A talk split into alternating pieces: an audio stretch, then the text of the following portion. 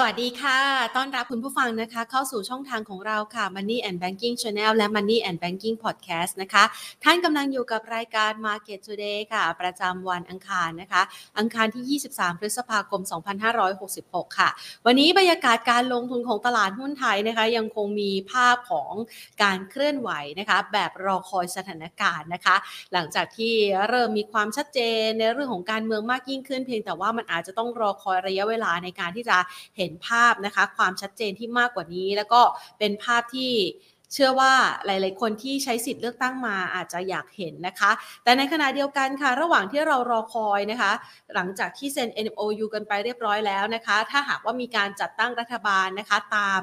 ที่ได้มีการเลือกตั้งมานะคะอย่างแท้จริงก็อาจจะเป็นความคาดหวังหนึ่งของนักลงทุนในขณะที่ตลาดหุ้นไทยเองค่ะช่วงเวลานี้นะคะอยู่ในช่วงของการประคองตัวตลาดหุ้นไทยในช่วงครึ่งเช้านะคะก็เลยปิดปรับตัวลงมาได้เล็กน้อยนะคะหลังจากที่เมื่อวานนี้ลงไปทำจุดสูงจุดต่ำสุดใหม่ที่ระดับประมาณ หนึ่งพันสี่ร้อยเก้าสิบ จุดโดยประมาณนะคะแล้วก็มีแรงรีบาวกลับคือมีแรงซื้อกลับขึ้นมาค่อนข้างจะดีวันนี้ก็เลยเป็นการปรับขายทำกำไรออกมาบ้างโดยตลาดหุ้นไทยค่ะปิดตลาดนะคะในช่วงครึ่งเช้าปรับตัวลดลง สามจุดสองสาม จุดด้วยดัชนี หนึ่งพันห้าร้อยยี่สิบหกจุดศูนย์หนึ่ง จุด Delta ราคาขยับลดลง สี่จุดแปดแปดเปอร์เซ็นต์ ค่ะ เอ โอ ที ขยับลดลง หนึ่งจุดเจ็ดสี่เปอร์เซ็นต์ เค ที บี ขยับเพิ่มขึ้น สองจุดหนึ่งสี่เปอร์เซ็นต์ KBank ขยับเพิ่มขึ้น ศูนย์จุดสามแปดเปอร์เซ็นต์ และ ที ที บี นะคะเพิ่มขึ้น สี่จุดศูนย์ศูนย์เปอร์เซ็นต์ นะคะบรรยากาศการซื้อขายโดยส่วนใหญ่ในภาพของการลงทุนนะคะวันนี้ก็จะได้เห็น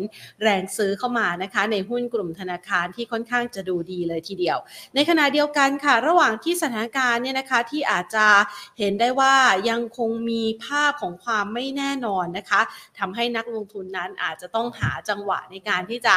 ขายทำกำไรเป็นกรอบสั้นๆกันสักหน่อยนะคะโดยจุดสูงสุดของตลาดหุ้นไทยในเช้าวันนี้เนี่ยขึ้นไปทดสอบที่ระดับ หนึ่งพันห้าร้อยสามสิบ จุดแต่ว่ามูลค่าการซื้อขายก็จะเห็นได้ว่าค่อยๆถอยลงเรื่อยๆนะคะวันนี้มูลค่าการซื้อขายอยู่ที่ประมาณ สองหมื่นห้าพัน กว่าล้านบาทในขณะที่สิบอันดับหลักทรัพย์ที่มีมูลค่าการซื้อขายสูงสุดอย่างที่เรารายงานไปส่วนใหญ่ก็จะเป็นหุ้นในกลุ่มธนาคารนะคะในกลุ่มโรงพยาบาลนะคะสัดส่วนของธนาคารเนี่ยอาจจะมาเป็นสัดส่วนใหญ่นะคะภาพบรรยากาศก็จะยังอยู่ในหุ้นกลุ่มเซ็ตนะคะที่อาจจะมี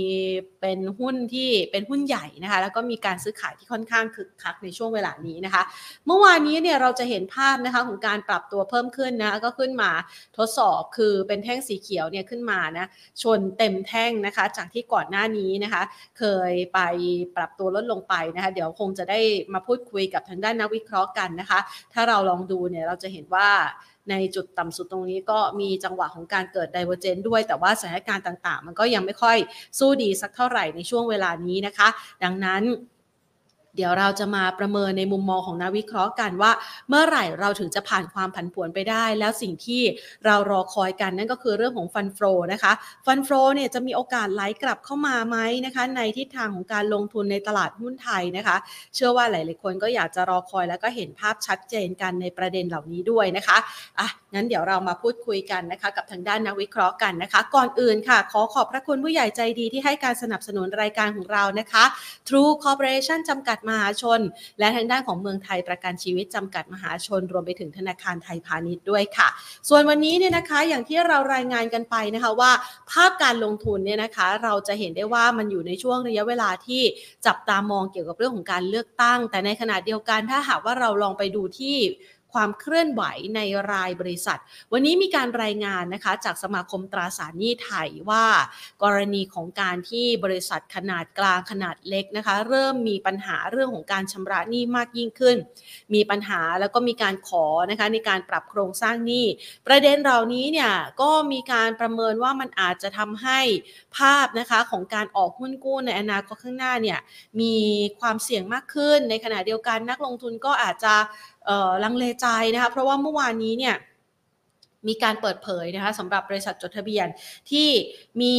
ภาพของการผิดนัดชำระหนี้แล้วก็ราคาหุ้นปรับตัวลดลงไปนะคะอย่างทางด้านของหุ้น ซี เอช โอ นั่นเองนะคะอ่ะ ก็เป็นอีกเรื่องนึงนะคะที่เราอาจจะต้องมาอัปเดตฝากกันในขณะเดียวกันถ้าหากว่ามองถึงประเด็นเรื่องของการผิดนัดชำระหนี้ของสหรัฐอเมริกาบ้าง น, นะคะวันนี้เขาคุยกันตามเวลาของไทยตีสี่ครึ่งนะคะตีสี่ครึ่งบ้านเราเรายังไม่ตื่นเลยนะคะแต่ว่าบรรยากาศของการเจรจาเนี่ยทางด้านของทำเนียบขาวกับสภาคองเกรสก็บอกว่าหารือกันเป็นไปอย่างชื่นมื่นแต่ดูเหมือนว่ารีพับลิกันกับเดโมแครตเขาจะไม่สามารถตกลงกันได้นะคะในเนื้อหารายละเอียดก็คือว่าอยากจะแลกในเรื่องของการจะเพิ่มเพดานหนี้ก็อยากจะให้มีการรัฐบาลเนี่ยประหยัดค่าใช้จ่ายมีการปรับลดงบประมาณนะคะประเด็นดังกล่าวเหล่านี้เนี่ยมันยังหารือกันไม่ไม่ได้นะคะแล้วก็ยังไม่ได้ข้อสรุปจึงทำให้เรื่องของการเจรจาเพดานหนี้สหรัฐอเมริกานั้นอาจจะต้องยืดออกไปอีก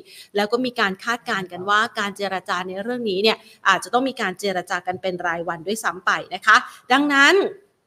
เราอาจจะต้องรอคอยประเด็นนี้แล้วมันก็ยังคงเป็นปัจจัยลบในด้านการลงทุนกันด้วยนะคะส่วนใครที่ติดตามนะคะภาพรวมของการลงทุนในช่วงจังหวะเวลานี้ถึงนโยบายการเงินของสหรัฐนะคะเมื่อวานนี้เนี่ยก็มีการเปิดเผยออกมาเรื่อยๆในมุมมองของเฟดสาขาต่างๆนะคะยังคงมีผู้ว่าการของเฟดหลายๆสาขาที่ระบุบอกว่าแนวโน้มอัตราเงินเฟ้อของสหรัฐอเมริกานั้นยังคงดูน่ากังวลใจนะคะพร้อมกับสนับสนุนนะคะมีการขยับขึ้นอัตราดอกเบี้ยต่อไปซึ่งก็มีการคาดการณ์กันว่าปีนี้เนี่ยคุณเจมส์บูราดนะคะบอกว่าโอกาสในการขึ้นอัตราดอกเบี้ยเขาอยากจะเห็นในการขึ้นอัตราดอกเบี้ยอีก ศูนย์จุดห้าเปอร์เซ็นต์ นะคะซึ่งท่านนี้เนี่ยก็เป็นสายที่เรียกว่าสนับสนุนการขึ้นอัตราดอกเบี้ยมาอย่างต่อเนื่องเวลาออกความคิดเห็นมาทีไรเนี่ยนะคะก็ทำให้ตลาดค่อนข้างวิตกกังวลใจนะคะเพราะว่าดูเหมือนว่าจะสนับสนุนในการขยับขึ้นอัตราดอกเบี้ยค่อนข้างชัดเจนในขณะที่ตลาดหุ้นโตเกียวเองเนี่ยนะคะเมื่อวานนี้ทำสถิติสูงที่สุดในรอบกว่าหลายปีที่ผ่านมานะคะในขณะที่วันนี้อาจจะมีแรงเทขายทำกำไรออกมาบ้าง น, นะคะแล้วก็ถ้าเราลองไปประเมินนะคะภาพการลงทุนอื่นๆที่น่าสนใจเราจะเห็นได้ว่าวันนี้เนี่ยนะคะก็มีการรายงานนะคะถึงความเคลื่อนไหวนะคะของแต่ละประเทศนะคะว่าเขากำลังเจอภาวะอัตราเงินเฟ้อที่ปรับตัวสูงขึ้นอย่างทางด้านของอังกฤษเองนะคะยังคงมีประเด็นเรื่องของอัตราเงินเฟ้อที่มาจากราคาน้ำราคาสินค้านะคะโดยเฉพาะอย่างยิ่งประเภทอาหารเนี่ยปรับตัวสูงขึ้นนะคะก็อาจจะเป็นสิ่งหนึ่งที่เราจะเห็นได้ว่าในช่วงจังหวะนี้เนี่ยประเทศต่างๆนะคะยังไม่สามารถที่จะปรับลดอัตราดอกเบี้ยนโยบายได้โดยในปีนี้เนี่ยก็คาดการณ์กันว่าเราอาจจะยังไม่ได้เห็นนะคะว่าประเทศไหนจะเริ่มมีการขยับปรับลดอัตราดอกเบี้ยโดยเฉพาะอย่างยิ่งในกลุ่มประเทศพัฒนาแล้วอย่างสหรัฐอเมริกาแล้วก็ในโซนยุโรปด้วยนะคะนอกเหนือจากนี้วันนี้เองเนี่ยนะคะถ้าหากว่าเราลองไปดูนะคะมันเริ่มมีความวิตกกังวลใจเกี่ยวกับเรื่องของวิกฤตภาคธนาคารคือก่อนหน้านี้เนี่ยเรามีประเด็นเรื่องของวิกฤตภาคธนาคารนะคะที่กลายเป็นประเด็นกังวลใจกันมาแล้วใช่ไหมคะซึ่งตอนนี้เนี่ยก็มีการประเมินสถานการณ์ว่าไม่ใช่แค่วิกฤตภาคธนาคารเท่านั้นนะคะที่น่ากังวลใจแต่มันยังมีความเคลื่อนไหวอีกหนึ่งประเด็นนั่นก็คือเรื่องของสถานการณ์อสังหาริมทรัพย์เพื่อการพาณิชย์นะคะก่อนหน้านี้เนี่ยมันมีปัญหาว่าคน work from home มากขึ้นนะคะอสังหาริมทรัพย์เพื่อการพาณิชย์ก็มีอัตราการเช่าลดน้อยลงทำให้รายได้ที่จะไปจ่ายธนาคารหลังจากที่ไปขอกู้นะเนี่ยขอกู้มาซื้ออสังหาเนี่ยนะคะแล้วเอาไปขายทำกำไรไปปล่อยเช่าเนี่ยรายได้มันติดติดขัดขัดแถมดอกเบี้ยในการที่จะชำระเงินกู้ก็แพงขึ้นด้วยตรงนี้มันอาจจะกลายเป็นปัญหาหนี้เสียในอนาคตซึ่งถ้าหากว่ากลายเป็นปัญหาหนี้เสียในอนาคตมันจะยิ่งเป็นปัจจัยที่กดดันวิกฤตการเงินในสหรัฐและก็ยังเป็นปัจจัยที่ฝากฝั่งของยุโรปนั้นเฝ้าจับตาด้วยนะคะสถานการณ์ดังกล่าวเป็นสถานการณ์ที่เชื่อว่านักลงทุนเองเนี่ยนะคะก็ให้ความสำคัญในประเด็นนี้นะคะแล้วก็เฝ้าติดตามว่ามันจะมีภาพของการแก้ไขปัญหาดังกล่าวอย่างไรแล้วสถานการณ์นั้นมันจะมีการลุกลามบานปลายไปสู่โซนอื่นๆประเทศอื่นๆหรือแม้กระทั่งนะคะในเรื่องของการแก้ปัญหาเรื่องของวิกฤตการเงินหรือไม่ด้วยนะคะพร้อมกันนี้เองค่ะถ้าหากว่าเราไปดูนะคะบรรยากาศเรื่องของภาพของการลงทุนในวันนี้นะคะจะเห็นได้ว่าหลายๆคนเนี่ยจะ หานะคะในเรื่องของประเด็นต่างๆที่ค่อนข้างกังวลใจกันเพราะว่าภาพของการลงทุนในตลาดหุ้นเนี่ยนะคะลงไปทำระดับต่ำสุดใหม่ที่ระดับ หนึ่งพันสี่ร้อยเก้าสิบ จุดนะคะแล้วก็ยังไม่สามารถที่จะสร้างจุดสูงสุดใหม่คือยังไม่มีจังหวะของแรงสวิงเนี่ยที่ไปทำ higher high ก็คือจุดสูงสุดใหม่ได้นะคะแต่ว่าในช่วงนี้เนี่ยมันอาจจะต้องมีประเด็นความเคลื่อนไหวที่น่าสนใจที่อาจจะต้องรอติดตามกันดังนั้นก็อาจจะต้องมีการรอนะคะสถานการณ์ต่างๆให้มีความชัดเจนกันอีกสักครั้งหนึ่งซึ่งก็มีความคาดหวังว่าถ้าสถานการณ์ต่างๆชัดเจนมากขึ้นฟันโฟลจากต่างประเทศก็น่าจะมีโอกาสไหลกลับเข้ามาด้วยนะคะทีนี้ระหว่างนี้นะคะคุณผู้ชมฟังแผนพูดไปก่อนนะคะเรากำลังพยายามนะคะต่อสายโทรศัพท์หรือว่าติดต่อไปที่นักวิเคราะห์ที่เรานัดหมายกันในวันนี้นะคะเพื่อที่จะมาหาจังหวะกำหนดกลยุทธ์การลงทุนกันในช่วงที่ตลาดหุ้นไทยค่อนข้างผันผวนแล้วก็หลุดแนวรับที่มีนัยยะสำคัญไปครั้งหนึ่ง หนึ่งพันห้าร้อย จุดนะคะถึงแม้ว่าจะพยายามตีตื้นขึ้นมาขึ้นมาประคองตัวเหนือ หนึ่งพันห้าร้อย เดี๋ยวเราคงจะได้มาพูดคุยกันต่อว่าโอกาสของการปรับตัวลดลงก่อนต่อไปเนี่ยมันจะไปทำจุดต่ำสุดใหม่ไหมหรือว่าปิดโอกาสที่จะเป็นดาวไซด์ไปเรียบร้อยแล้วนะคะดังนั้นสถานการณ์เหล่านี้เนี่ยนะคะก็อาจจะเป็นภาพนะคะที่ไม่ค่อยมั่นอกมั่นใจในเรื่องของการลงทุนสักเท่าไหร่เอาละค่ะเราต่อสายนักวิเคราะห์ของเราได้แล้วนะคะเดี๋ยวเราไปพูดคุยกันกับคุณภควัฒน์ พิสุทธิพันธ์ค่ะผู้อำนวยการสายงานธุรกิจหลักทรัพย์ลูกค้ารายย่อยจาก ซี จี เอส ซี ไอ เอ็ม บี ค่ะสวัสดีค่ะคุณภควัฒน์ค่ะสวัสดีครับครับสวัสดีครับสวัสดีค่ะอ่านะมาวันนี้เนี่ยนะคะหลายๆคนนะคะอยากจะมาประเมินสถานการณ์การลงทุนในตลาดหุ้นไทยค่ะคุณวัฒน์มามองภาพคุณวัฒน์มองภาพตอนนี้ยังไงบ้างคะก็จริงๆต้องบอกว่าตลาดช่วงนี้ผมมองว่ามันมันน่าจะผันผวนไปไปไปสักระยะนึงจนกว่าเราจะเห็นความชัดเจนของของฝั่งปัจจัยภายในประเทศจะเป็นหลักมากกว่าครับผมแทนเราผมให้น้ำหนักกับปัจจัยภายในประเทศเนี่ยมากกว่าต่างประเทศนะครับในในช่วงนี้ดีกว่าครับถ้าหากว่ามองปัจจัยภายในประเทศเนี่ยนะคะคงหนีไม่พ้นเรื่องของการเลือกตั้งใช่ไหมคะเรามองภาพของการเลือกตั้งการจัดตั้งรัฐบาลยังไงบ้างคะก็จริงๆต้องบอกว่า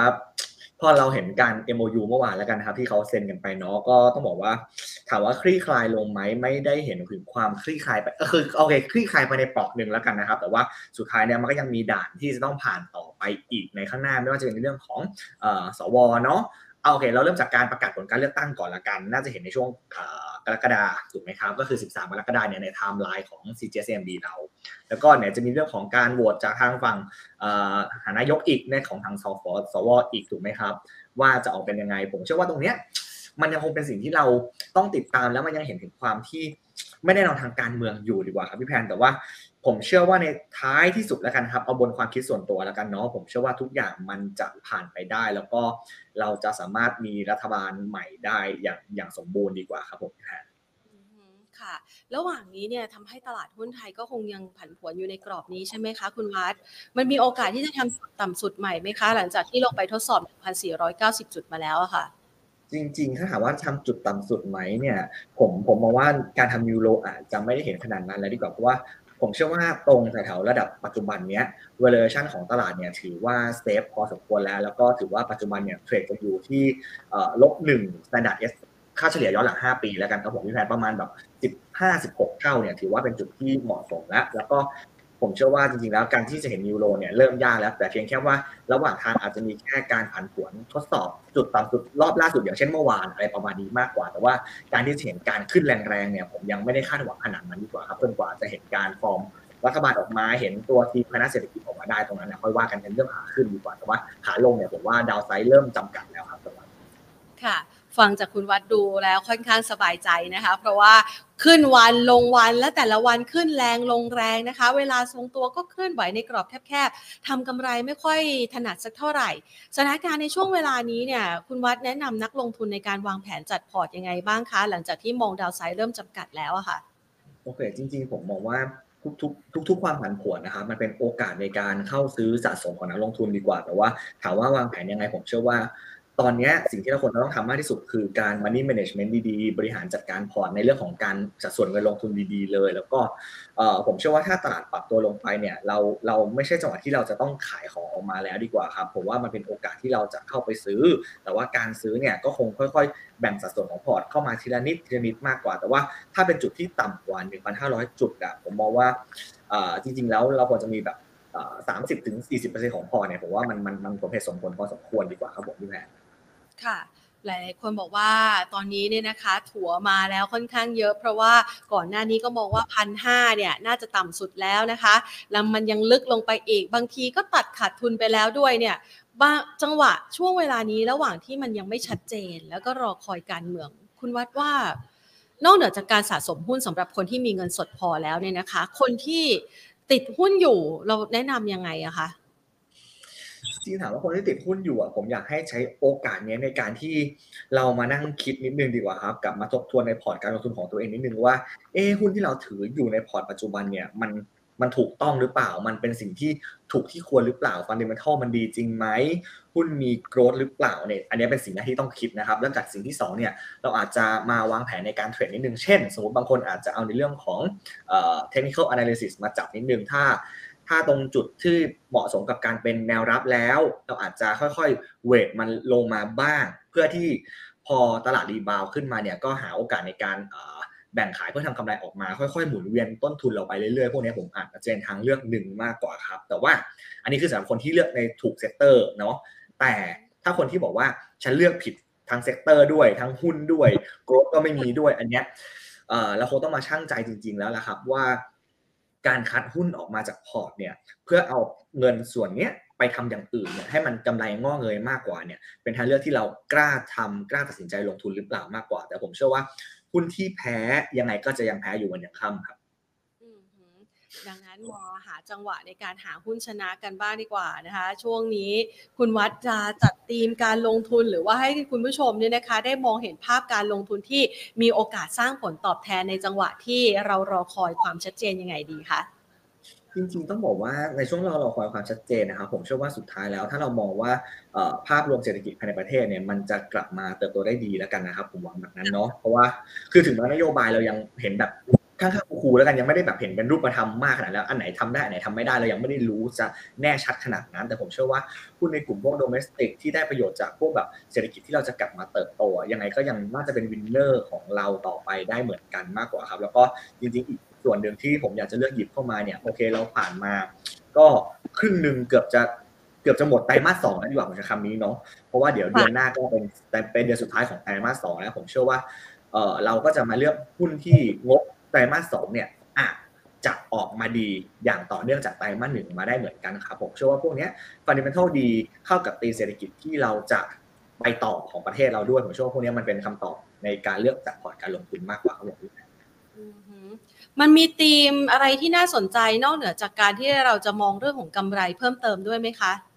อืมจริงๆแล้วถามว่าถามว่ามองกำไรเพิ่มเติมเนี่ยผมว่าอันนี้เป็นหลักเนาะแต่ว่าในเรื่องของธีมจริงๆเนี่ยผมผมผมจากการที่เราคุยกันภายในแล้วกันนะครับผมเชื่อว่าพอผ่านปัจจัยการเมืองไปได้ที่มันเป็นตัวหลักอะผมเชื่อว่าสุดท้ายมันเป็นโดเมสติกเพลย์ซะเป็นหลักมากกว่าที่จะเข้ามาเป็นส่วนเรื่องของการกระตุ้นเศรษฐกิจมากกว่าเพราะว่าถ้าเราลองมองย้อนออกไปที่ภายนอกประเทศอ่ะพี่แพนเราไม่ได้เห็นปัจจัยอะไรที่เข้ามาเป็นกดดันเลยว่าจะเป็นเรื่องของอย่างเดซิลลิ่งอย่างเงี้ยหรือว่าหรือว่าเรื่องของเฟดอย่างเงี้ยผมไม่ได้มองว่ามันจะมีน้ำหนักต่อการลงทุนในช่วงนี้มากกว่าเพราะว่าที่ผมมองอย่างนี้เพราะอะไรเพราะว่าต่อให้ของฝั่งเฟดสปีกเกอร์ต่างๆเนี่ยพูดว่าเอ๊ะฉันฉันจะขึ้นดอกเบี้ยต่อไปนะควรจะขึ้นดอกเบี้ยต่อไปนะแต่สุดท้ายแล้วเนี่ยเราคงต้องรอดูคุณพาวเวลอยู่ดีว่าเขาจะเมคดิซิชันยังไงถูกไหมครับแล้วก็โอกาสตอนนี้ตลาดมองว่ามันน่าจะเป็นการคงดอกเบี้ยซะเป็นหลักซะมากกว่าฉะนั้นผมเลยวกกลับมาที่ภายในประเทศมากกว่าแล้วก็สิ่งที่ผมเริ่มเห็นคนเอามาจับกระแสเล่นกันนะตอนนี้มันเป็นหุ้นของทางฝั่งโกรธที่กลับมาเริ่มเอาพวกฟอร์มฝั่งดีเฟนซีฟกันซะเป็นหลักมากกว่าแล้วพวกแวลูเนี่ยเริ่มเริ่มชะลอตัวลงมาแล้วก็กลุ่มโกรธเริ่มแทรกเข้ามาแล้วดีกว่าครับผมพี่แพนอ่านะคะถ้าอย่างนั้นเนี่ยขอให้คุณวัดนะคะลองกระจายพอร์ตให้สักหน่อยนะคะว่าไอ้ตัวหุ้นโกรธที่น่าสนใจกำไรจะโตดีแล้วก็สามารถต้านทานความผันผวนได้เราจะแนะนำให้นักลงทุนในการที่จะเลือกหุ้นแล้วก็จัดพอร์ตยังไงดีคะ โอเคจริงๆแล้วผมผมก็บอกผมเลือกหุ้นเข้ามาประมาณ สี่ถึงห้า ตัวแล้วกันนะครับสำหรับวันนี้นะพี่แพนเดี๋ยวผมไล่ชื่อหุ้นให้ฟังก่อนเนาะจริงๆผมเลือกแบงค์เข้ามาผมเลือก บี บี แอล เข้ามานะครับผมเลือกตัว ยู พี อาร์ เข้ามาแต่หรือว่าถ้าใครไม่ชอบ ซี พี อาร์ อย่างค้าปลีก ซี พี อาร์ เนี่ยผมก็มองว่า บี เจ ซี ก็เป็นตัวนึงที่สามารถทดแทนได้แล้วก็ผมเลือกตัวท่องเที่ยวอย่างตัว เอ็ม ไอ เอ็น เข้ามาเพราะผมเชื่อว่าไตรมาสสองของ เอ็ม ไอ เอ็น เนี่ยในฝั่งยุโรปจะดีแล้วก็อีกตัวนึงผมเลือกตัว เซปเป้ เข้ามาที่ผมมองว่าผลประกอบการก็ดีด้วยไตรมาสสองเป็นไฮซีซั่นของเขาแล้วก็ปีนี้น่าจะดีทั้งปีแล้วก็ตัวสุดท้ายเป็นตัวเทรดดิ้งตัวเล็กๆตัวนึงที่ที่เป็นเอ่อเท่าไหร่นะไม่ไม่ไม่ปรับตัวลงตามการเมืองไม่ปรับตัวลงตามภาวะตลาดต่างประเทศเลยดีกว่าแล้วก็ยังแข็งอยู่ก็คือเป็นตัว โอ ที โอ ครับพี่แพรเป็นห้าตัวนี้ครับค่ะงั้นเราลองมาดูความน่าสนใจของแต่ละตัวกันดีกว่านะคะที่เลือกมาเพราะว่าแต่ละตัวเนี่ยบางตัวก็ค่อนข้างแข็งแกร่งเหนือตลาดด้วยนะเราแนะนำยังไงคะในการที่จะไปเลือกคัดเกณฑ์เหล่านี้ออกมาค่ะเอ่อจริงๆถามว่าคัดยังไงเนี่ยก็เหมือนที่ผมบอกพี่แพนเนาะว่าว่าผมดูดูดูแฟกเตอร์ของภาพภาพใหญ่เป็นหลักก่อนด้วยละกันนะครับว่าภาพใหญ่มันน่าจะไปต่อได้หรือเปล่าดูในเรื่องของเอ่อvaluation ที่ถามว่าถูกอยู่หรือเปล่าก็เอามาดูเหมือนกันแล้วก็ในเรื่องของผลประกอบการเนี่ยที่น่าจะโตได้ คิว ทู โต คิว วัน คิว แล้วก็ year on year น่าจะเติบโตได้พวกนี้ผมจับมารวมรวมมัดรวมอยู่ด้วยกันแล้วก็ผมเอาตัวของภาพตัว technical analysis เนี่ยมาช่วยประกอบการวิเคราะห์ด้วยดีกว่าแพลนเลยได้ออกมาเป็นพวกห้าตัวนี้เป็นหลักมากกว่าครับค่ะงั้นเราลองมาดูความน่าสนใจของแต่ละตัวกันค่ะครับโอเคผมเริ่มที่ บี บี แอล ดีกว่าไหมครับพี่แพนเลยค่ะอ๋อโอเคจริงๆผมผมมองว่า บี บี แอล เนี่ยอะไรนะครับแฟนส่วนใหญ่นี่คนก็สนใจตัว บี บี แอล ค่อนข้างเยอะนะคะ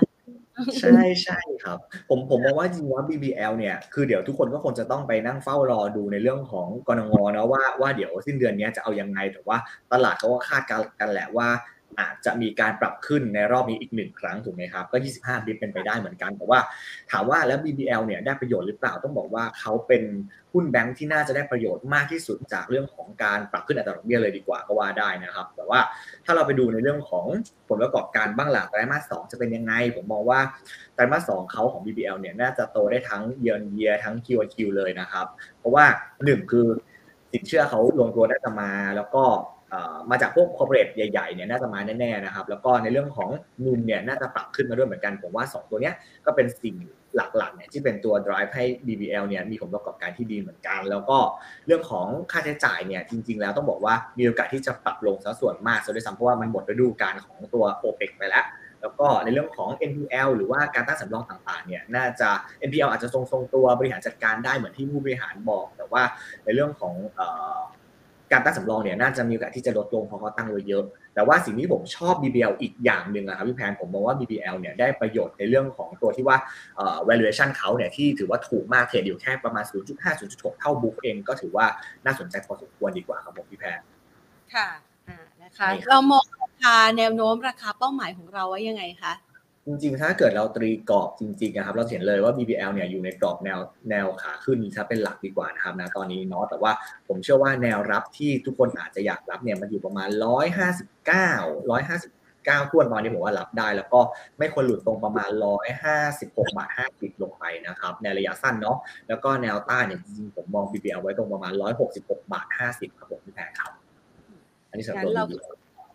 นะคะจากตัว บี บี แอล นะคะไปที่ ซี พี โอ บ้างนะคะ ซี พี โอ นี่เรามองยังไงคะเอ่อถามว่า ซี พี โอ ผมมองยังไงผมมองว่าจริงๆแล้วทุกคนก็จะไปมองว่าเอ๊ะ ซี พี โอ เนี่ยมันโดนในเรื่องของการปรับขึ้นค่าแรงหรือเปล่าถูกไหมครับคือพอขึ้นมาที่เขาบอกว่าจะขึ้นมาเป็นสี่ร้อยห้าสิบบาทเนี่ยจริงๆแล้วถามว่ากระทบไหมก็กระทบแต่ว่าไม่ได้มากเท่ากับเซกเตอร์อื่นๆที่ที่จะกระทบเหมือนกันดีกว่าแล้วก็ผมเชื่อว่าสุดท้ายแล้วเอ่อมันเหมือนแลกกันด้วยกันว่าโอเคค่าแรงขึ้นเป็นค่าใช้จ่ายแต่ว่ากำลังซื้อของผู้บริโภคเนี่ยก็เพิ่มขึ้นมาด้วยเหมือนกันฉะนั้นผมเชื่อว่ามันน่าจะช่วย offset กันได้นะครับแล้วก็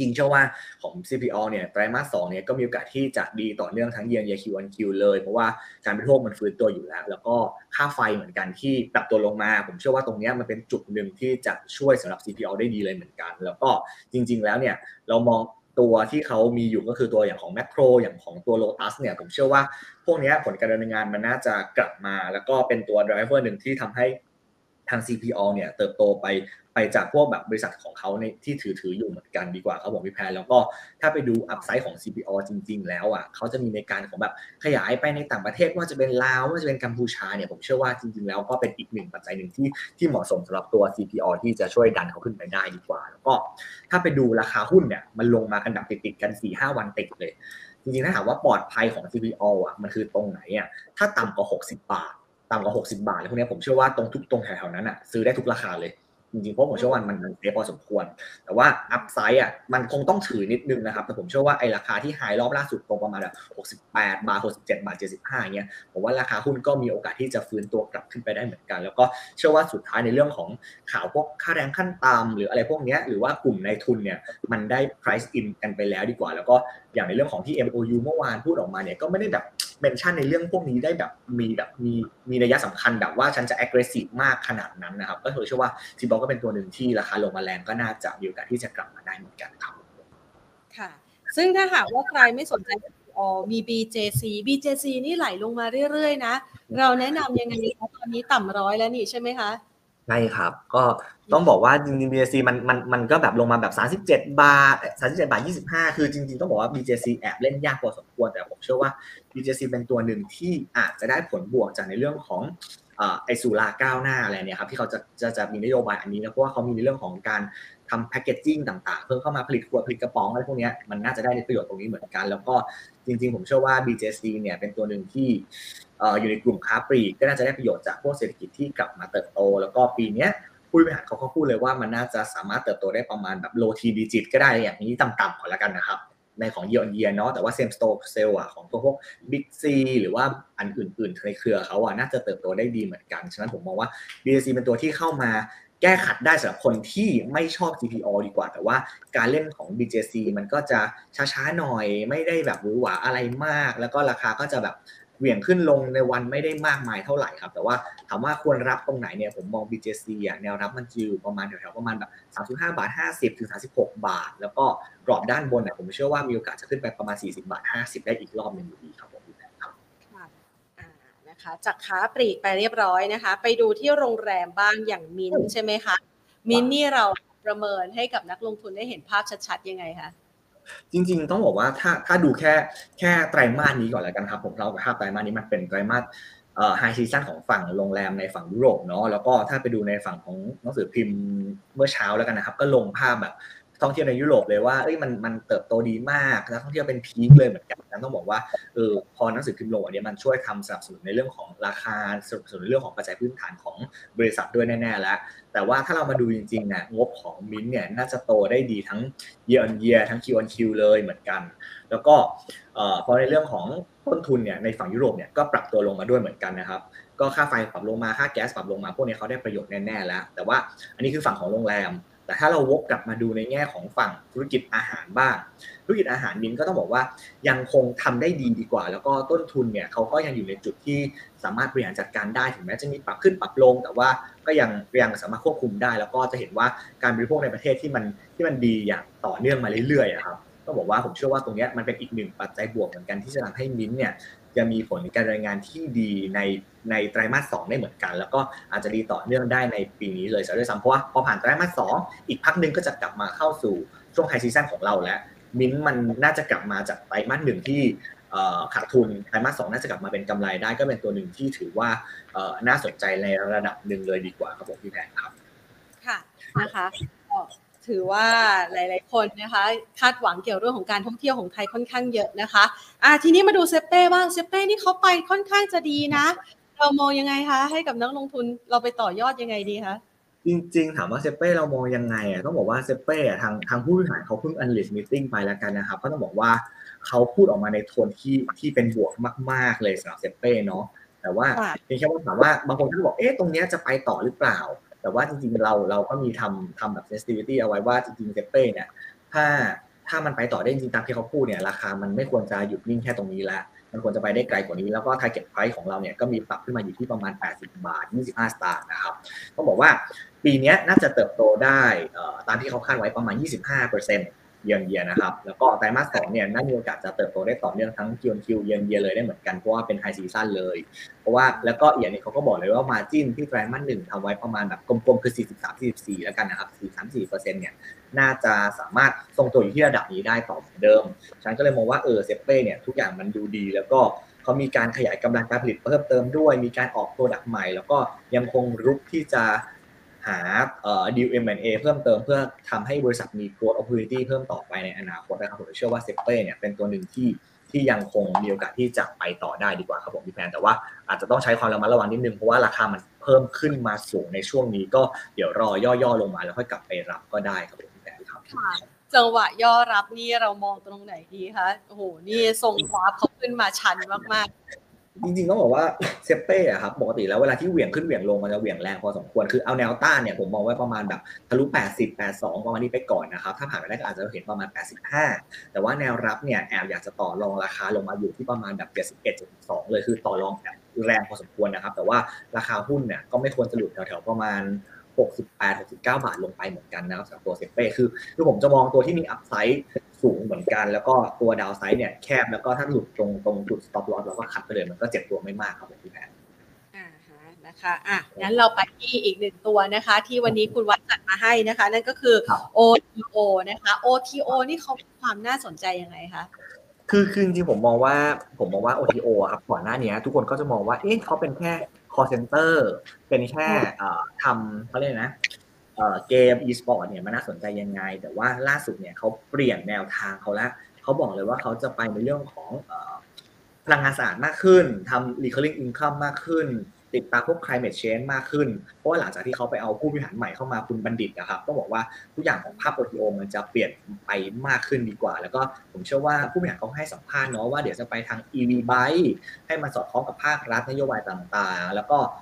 อาจจะมี Deal เอ็ม แอนด์ เอ ต่างๆเข้ามามากขึ้นเพิ่มเติมจากต่างชาตินะครับผมเชื่อว่ามันเป็นสิ่งที่ค่อยๆสนับสนุนพอร์ตการเติบโตของ โอ ที โอ ด้วยอันนี้คือพอร์ตที่จะไปในอนาคตเป็น Invest Curve ส่วนในพอร์ตของเอ่อ call center เนี่ยก็ได้คุยกับทางบริษัทล่าสุดเนี่ยเขาก็พูดเลยว่าเอ๊ะลูกค้าเนี่ยหลังจากที่กลับมาฟื้นตัวของเศรษฐกิจเนี่ยทุกอย่างมันยังคงรันได้อย่างต่อเนื่องเหมือนเดิมลูกค้ากลับมาใช้บริการทั้งเก่ามากขึ้นแล้วก็ลูกค้าใหม่ๆก็มองขอใช้บริการมากขึ้นเหมือนกันฉันก็มองว่าปีนี้ผลประกอบการเขาก็น่าจะเทิร์นอราวด์แล้วก็ไตรมาสสองน่าจะค่อยๆดีขึ้นส่วนในเรื่องของเอ่อ อี วี หรือว่าพวกโรงไฟฟ้าต่างๆเนี่ยน่าจะเริ่มรับรู้ได้ตั้งแต่ไตรมาสสามเป็นต้นไปก็ต้องบอกว่า valuationอาจจะดูแพงนิดๆดูตึงๆแต่ว่าสุดท้ายแล้วผมเชื่อว่าเมื่อรวมภาพทั้งหมดเข้าด้วยกันไม่ว่าจะเป็นธุรกิจในอนาคตธุรกิจปัจจุบันพอรวมเบิร์ดเข้าด้วยกันนะครับมันทำให้ โอ ที โอ เนี่ยมีโอกาสที่จะไปต่อได้เหมือนกันค่ะตอนนี้ราคาก็ดูเหมือนว่าจะอยู่ใกล้ๆแนวต้านนะเราแนะนำในการที่จะเข้าหุ้นตัวนี้ยังไงดีอะคะจริงๆผมมองว่า โอ ที โอ อ่ะผมลุ้นที่จะไปถึงนิวไฮเลยดีกว่าครับลุ้นว่ามันจะคือไปประมาณแบบยี่สิบเอ็ด ยี่สิบสองบาทเลยเพราะว่าหลังจากมีไปคุยกับผู้บริหารปักไปผมไปการทำโมเดลออกมาด้วยแล้วกันเชื่อว่าราคามันจะไม่ใช่แค่ตรงนี้แต่ว่าถามว่าแนวรับอยู่ตรงไหนผมเชื่อว่าแนวรับจะอยู่ประมาณแถวสิบเก้าบาท สิบเก้าบาทสิบเป็นแนวรับนะครับแล้วก็ stop loss อ่ะผมให้ไว้จุดใกล้ๆเลยคือถ้าไม่ต่ำกว่าไอ้ถ้าต่ำกว่าสิบแปดบาทหกสิบลงไปใกล้ stop loss แต่ว่าด้านบนผมมองไว้ประมาณแบบยี่สิบเอ็ด ยี่สิบสองบาทตรงนั้นในระยะสั้นครับคุณแพนแต่ว่าจริงๆแล้วผมมองไกลกว่านั้นแต่ว่าเดี๋ยวค่อยๆดูกันทีละสเต็ปสเต็ปไปดีกว่าครับ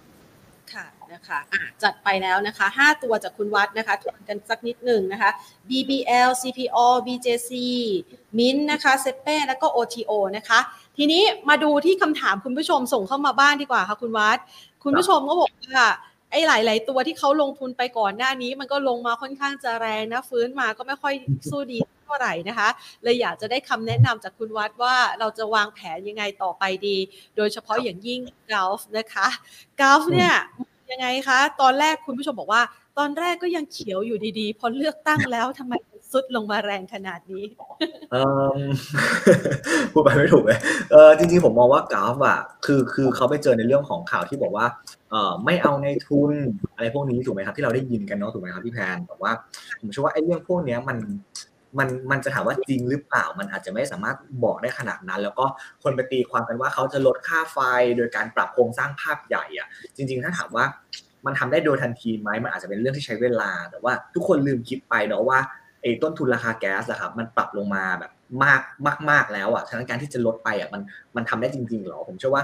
กราฟมันแค่เป็นเซนติเมนต์ลบในระยะสั้นมากกว่าฉะนั้นถ้าถ้าใครสามารถกดทนถือได้นะถึงแม้ว่าถึงแม้ว่าจะมีเวททุนที่สูงไปก็ตามนะครับถ้าเกิดลงมาแถวๆประมาณแบบเอ่อสี่สิบห้าประมาณสี่สิบหกบาทยี่สิบห้าหรือว่าต่ำสุดผมให้อยู่ประมาณสี่สิบห้าบาทอันเนี้ยผมเชื่อว่าถ้าลงมาเราก็ควรจะซื้อเพิ่มเพื่อถ่วงราคาไปครับแล้วก็ผมเชื่อว่าสุดท้ายแล้วด้วยความที่ว่าไพล์ไลน์ในมือการขยายโครงการของเขาหรือว่าธุรกิจของเขาผมเชื่อว่ามันมีโอกาสที่จะไปต่อได้มากกว่ามีโอกาสฟื้นตัวครับพี่แอน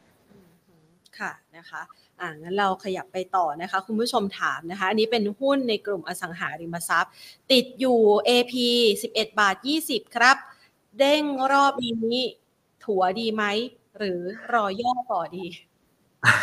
จริงๆต้องบอกว่ากลุ่มอสังหาจริงๆ เอ พี เป็นหนึ่งในท็อปพิกของฝั่ง ซี จี เอส ซี ไอ เอ็ม บี เลยแล้วกันนะครับใช้บอกอย่างนี้เลยแต่ว่าถามว่ากลุ่มอสังหาโดนอะไรต้องบอกว่าพอมันเรื่องของค่าแรงขั้นต่ำขึ้นมาเนี่ยทุกคนก็จะไปตีความแล้วว่าเอ้ยกลุ่มอสังหาจะโดน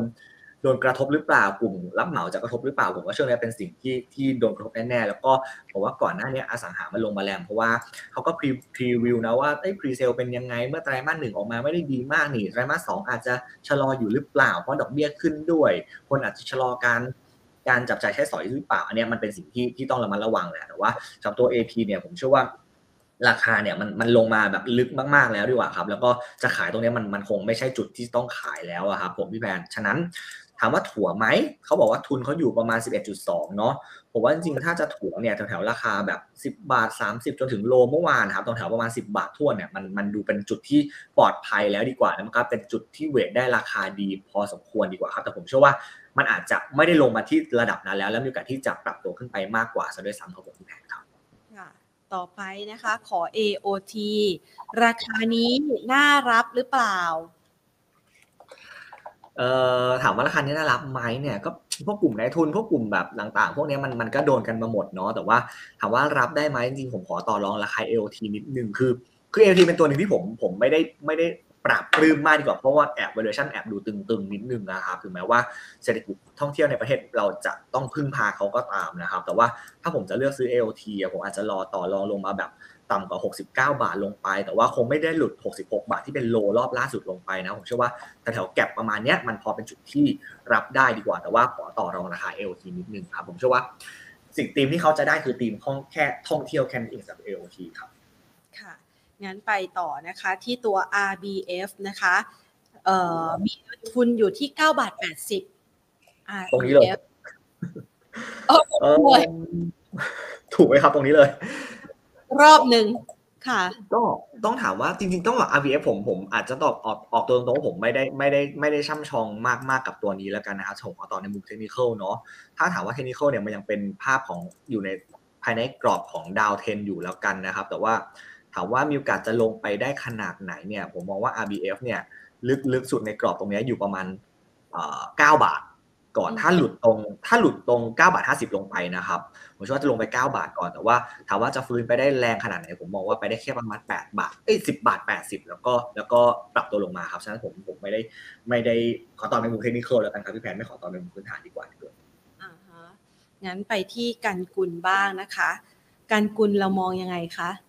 เอ๊ะเมื่อเช้าเห็นมีข่าวลงตามหน้าหนังสือพิมพ์อยู่อยู่เลยนะครับแต่ว่าก็ไม่ได้ตอบรีแอคชั่นข่าวมากเนาะก็คงต้องรอดูแหละว่าว่ากลุ่มโรงไฟฟ้าหรือว่าดีลในไพล์ไลน์เขาเขาเขาเป็นยังไงดีกว่าครับแต่ว่าโรงไฟฟ้าเวลามันโดนมันก็โดนกันหมดนะครับว่าเป็นอะไรแล้วก็แล้วก็ในเรื่องของกันชงกันทานู่นนี่นั่นเขาก็โดนกันไปอีกเหมือนกันฉะนั้นแต่ว่าถามว่าเป็นยังไงเนี่ยผมเชื่อว่าในระยะสั้นมันอยู่ภายใต้เส้นกดดาวเทนไลน์อยู่กันนะครับพี่แพนฉะนั้น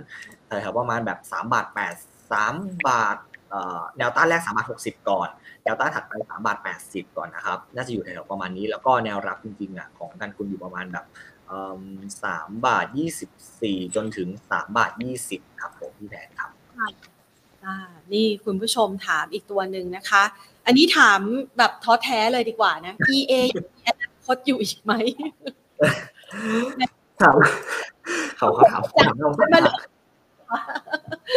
โอเคมาค่ะ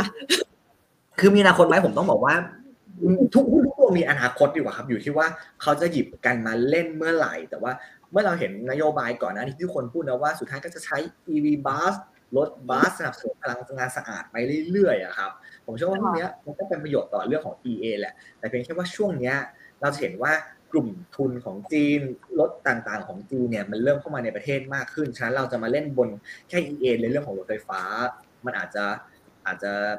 น้อยไปที่เราจะเอามามาหยิบมาเป็นประเด็นในอนาคตได้ขนาดนั้นนะครับแต่ว่าถามว่าสิ่งที่เขาจะยังได้อยู่ผมเชื่อว่าเขาจะได้บนการที่แบบทำกับลูกอย่าง Next อย่าง บี วาย ดี อันนี้มันจะเป็นตัวที่ยังช่วยสนับสนุนให้ อี เอ ได้อยู่มากกว่าพี่แฟนแต่ว่าอันนี้ทั้งนั้นก็ก็คงต้องต้องติดตามกันต่อไปแหละว่าว่ามันจะ success ได้มากน้อยขนาดไหนดีกว่าแต่ว่าถ้าถามว่ากราฟราคาหุ้นเป็นยังไงเนี่ยผมมองว่ากราฟมันยังเป็นดาวเทรนไลน์มากๆเลยนะครับดาวเทรนชาแนลเลยดีกว่าใช้คำนี้แล้วก็แนวรับแรกอ่ะอยู่ประมาณสามสิบ หกสิบสามบาทห้าสิบแนวรับถัดไปอ่ะถ้าหลุดลงมาก็คือประมาณหกสิบบาทเลยแล้วก็แนวต้านระยะสั้นอยู่ที่ประมาณหกสิบเก้าถึงเจ็ดสิบนะครับแล้วถ้าผ่านไปแล้วก็อยู่ประมาณเจ็ดสิบสามบาทครับผมพี่แพทค่ะงั้นไปที่อิชิบ้างอิชิแนวต้านค่ะมองยังไงคะโอเคอิชิอิชิถามว่าถามว่าชอบไหมผมผมผมก็เป็นตัวนึงที่ผมชอบนะครับแต่ว่าผมแค่เลือกเซปเป้เข้ามาแทนมากกว่าคือต้องบอกว่ากลุ่มนี้มันได้ผลประโยชน์ในเรื่องของเขาเรียกนะของฤดูที่เป็นฤดูร้อนอยู่แล้วในไตรมาสสองนะครับเนี่ยเขาก็ได้ประโยชน์ตรงนี้ไปแต่ว่าถามว่าแนวต้านอยู่ตรงไหนเนี่ยขอวัดแป๊บนึงนะครับจริงๆแนวต้านแรกอยู่ประมาณสิบสี่บาทเจ็ดสิบแนวต้านถัดไปอยู่ที่สิบห้าบาทสี่สิบครับผมพี่แพนต้องบอกแบบนี้ดีกว่าแต่ถามว่างบเขาจะดีไหมไตรมาสสองผมเชื่อว่าเขายังดีต่อเนื่องมากกว่าเพราะว่าหลังจาก analyst meeting ก็ออกมาในมุม positive นิดนึงดีกว่าครับค่ะงั้นไปที่ บี ซี พี จี บ้าง บี ซี พี จี มองยังไงคะ บี ซี พี จี มองยังไงใช่ไหมครับเอ่อจริงๆก็เหมือนเดิมเหมือนกันเนาะพวกพวกกลุ่มโรงไฟฟ้าผมผมมองคล้ายๆกันเลยครับแต่ว่าถ้าไปดูที่เทคนิคอลของ บี ซี พี จี เนี่ยผมผมลุ้นให้เขาทำเป็น Triple Bottom คือตรง แปดบาทหกสิบห้าเนี่ยถ้าไม่หลุดไปไปมากกว่านี้แล้วมันควรจะรีบาวขึ้นไปได้แล้วอะครับแล้วก็จริงๆแอบหวังว่ามันจะเป็นกรอบใหญ่ที่เขาจะขึ้นไปอยู่ตรงประมาณสิบบาทห้าสิบซะด้วยซ้ำแต่ว่า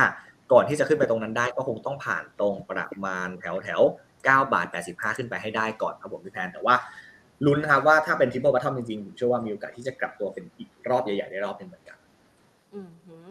ไปที่ จี พี เอส ซี ขอรับและต้านค่ะ จี พี เอส ซี ก็ต้องบอกจริงๆผมชอบนะครับต้องบอกว่า ไอ พี พี ก็จริงๆตัวนี้น่าสนใจเหมือนกันแล้วก็แนวรับแนวต้านนะครับแป๊บนึงนะครับพี่แพนขอตีกราฟสักครู่นะครับขออนุญาตที่ผมไม่ได้แชร์กราฟเองนะครับมันได้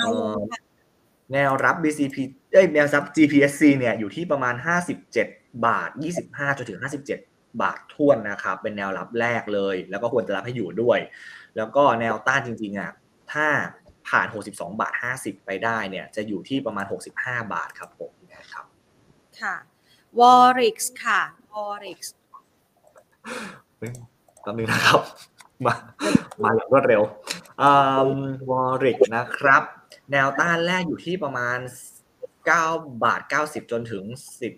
บาทยี่สิบครับแนวรับอยู่ที่ประมาณเดี๋ยวนะครับแนวรับอยู่ตรงประมาณเก้าบาทท่วนแล้วก็ไม่ควรหลุดตรงแปดบาทห้าสิบลงไปครับผมแทนครับต่อไปนะคะเป็นเดลต้าเดลต้ามองยังไงคะเอ่อมองยังไงจริงผมเชื่อว่ากลุ่มอิเล็กทรอนิกส์มันโดนเซนติเมนต์ลบจากฝั่งที่แบบจีนแบนสหรัฐสหรัฐแบนจีนไปดีกว่าแต่ว่าพี่ใหญ่เดลต้าเราก็ก็ตามสไตล์ครับเล่นตามอารมณ์ของของนักลงทุนมากๆเลยดีกว่าแต่ว่าถามว่าแนวรับอยู่ไหนเนี่ยผมมองว่าแนวรับเดลต้าจะอยู่ประมาณแปดสิบบาทห้าสิบเลยผมให้ลึกหน่อยพอสมควรนะครับเพราะว่าหุ้นมันเหวี่ยงแรงแล้วก็แนวต้านจริงๆอ่ะเอ่อขอดูตรงแถวๆประมาณเก้าสิบสองบาทห้าสิบไว้ก่อนแล้วก็ถ้าผ่านไปได้ก็จะอยู่ประมาณเก้าสิบแปดบาทห้าสิบครับผมแม่ครับคุณผู้ชมอาจจะงงกราฟนิดนึงเพราะว่ากราฟนี่มันเป็นกราฟที่แตกพาเนาะนะคะแล้วก็เดลต้านี่เขาก็ยังเป็นหุ้นที่ประคองดัชนีอยู่ใช่ไหมคะใช่ครับเป็นยังเป็นยังเป็นเดลต้าเอ่อเรียกว่าประคองหรือเรียกว่าทุบดัชนีก็เรียกไม่ถูกเหมือนกันครับแต่ว่าเรียกว่าเดลต้าอินเด็กซ์แล้วกันครับในช่วงนี้ครับเราเรียกโอเคนะคะอ่ะก็สำหรับใครนะคะที่วางแผนการลงทุนช่วงนี้นะคะเราควรจะใช้เงินเยอะหรือน้อยดีคะคุณวัดในการที่จะรอระหว่างที่รอจัดตั้งรัฐบาลชัดรอหลายๆอย่างจะเป็นคณะรัฐมนตรีอะไรพวกนี้นะคะช่วงเวลานี้มันก็กินระยะเวลาเกือบเดือนสองเดือนเหมือนกันนะคะสองเดือนนี้เนี่ยเราวางแผนให้กับนักลงทุนในการที่จะเล่นรอบสะสมหรือว่าจะจัดสรรเงินยังไงดีคะเป็นคำแนะนำทิ้งท้ายหน่อยค่ะ จริงๆถามว่าจะแนะนำนักลงทุนยังไงเนี่ยสำหรับคนที่สามารถถือเพื่อลงทุนได้แล้วกันสำหรับคนที่มีเงินเยนเนี่ยผมเชื่อว่าเมื่ออินเด็กซ์ปรับลงมาประมาณแถว หนึ่งพันห้าร้อย จุดเนี่ยผมยังมองว่าเป็นโอกาสในการเข้าซื้อสะสมและผมยังใช้กลยุทธ์ในการ buy on dip เนี่ยเป็นหลักซะส่วนใหญ่นะครับเราจะไม่เน้นการไล่หุ้นเลยในช่วงนี้เพราะว่าตลาดไม่น่าจะไปไหนได้ไกลฉะนั้นผมเชื่อว่าคนที่เงินเยนซื้อสะสมแล้วค่อยไปขายดีกว่าเมื่อทุกอย่างชัดเจนเนาะผมเชื่อว่าทุกอย่างชัดเจนมันคือขึ้นนะครับอันนี้ค่อยอันนี้เป็นจุดนึงที่เราทำได้สำหรับคนที่เป็น mid to long term แต่ว่าคนที่เป็นเทรดดิ้งละกันผมว่าคนที่เป็นเทรดดิ้งเนี่ยเหนื่อยหน่อยในช่วงนี้เพราะว่าตลาดไร้ทิศทางจริงๆฉะนั้นผมอยากให้เขาอ่ะ money management เงินในพอร์ตดีมากๆเลยคือแบ่งสรรปันส่วนเท่าที่เราสามารถรับได้ไม่ต้องวู่วามเลยเหมือนกันนะครับแล้วก็แค่นี้ผมเชื่อว่าทุกคนก็จะสามารถเอาตัวรอดในตลาดช่วงนี้ไปได้ดีกว่าครับผมพี่แพนครับโอเคนะคะจะได้เอาไปใช้ในการจัดสรรพอร์ตการลงทุนกันนะคะวันนี้ต้องขอขอบคุณคุณวัดมากเลยนะคะที่มาให้ไอเดียในการลงทุนกับเรากันนะคะขอบคุณค่ะนะคะคุณวัดนะคะคุณภัควัฒน์ พิสุทธิพันธ์ค่ะผู้อำนวยการสายงานธุรกิจหลักทรัพย์ลูกค้ารายย่อยนะคะจาก ซี จี เอส ซี ไอ เอ็ม บี ประเทศไทยนะคะก็มาวางแผนการลงทุนให้กับคุณผู้ชมพร้อมห้าหุ้นเด่นนะห้าหุ้นเด่นที่สามารถต้านทานความผันผวนได้และกำไรมีโอกาสโตดีนะคะก็ลองไปฟังนะคะแล้วก็เอาเป็นไอเดียนะคะในการจัดพอร์ตการลงทุนกันนะคะและนี่ก็เป็นคลิปประจำวันนี้ละค่ะวันนี้ลากันไปก่อนนะคะสวัสดีค่ะ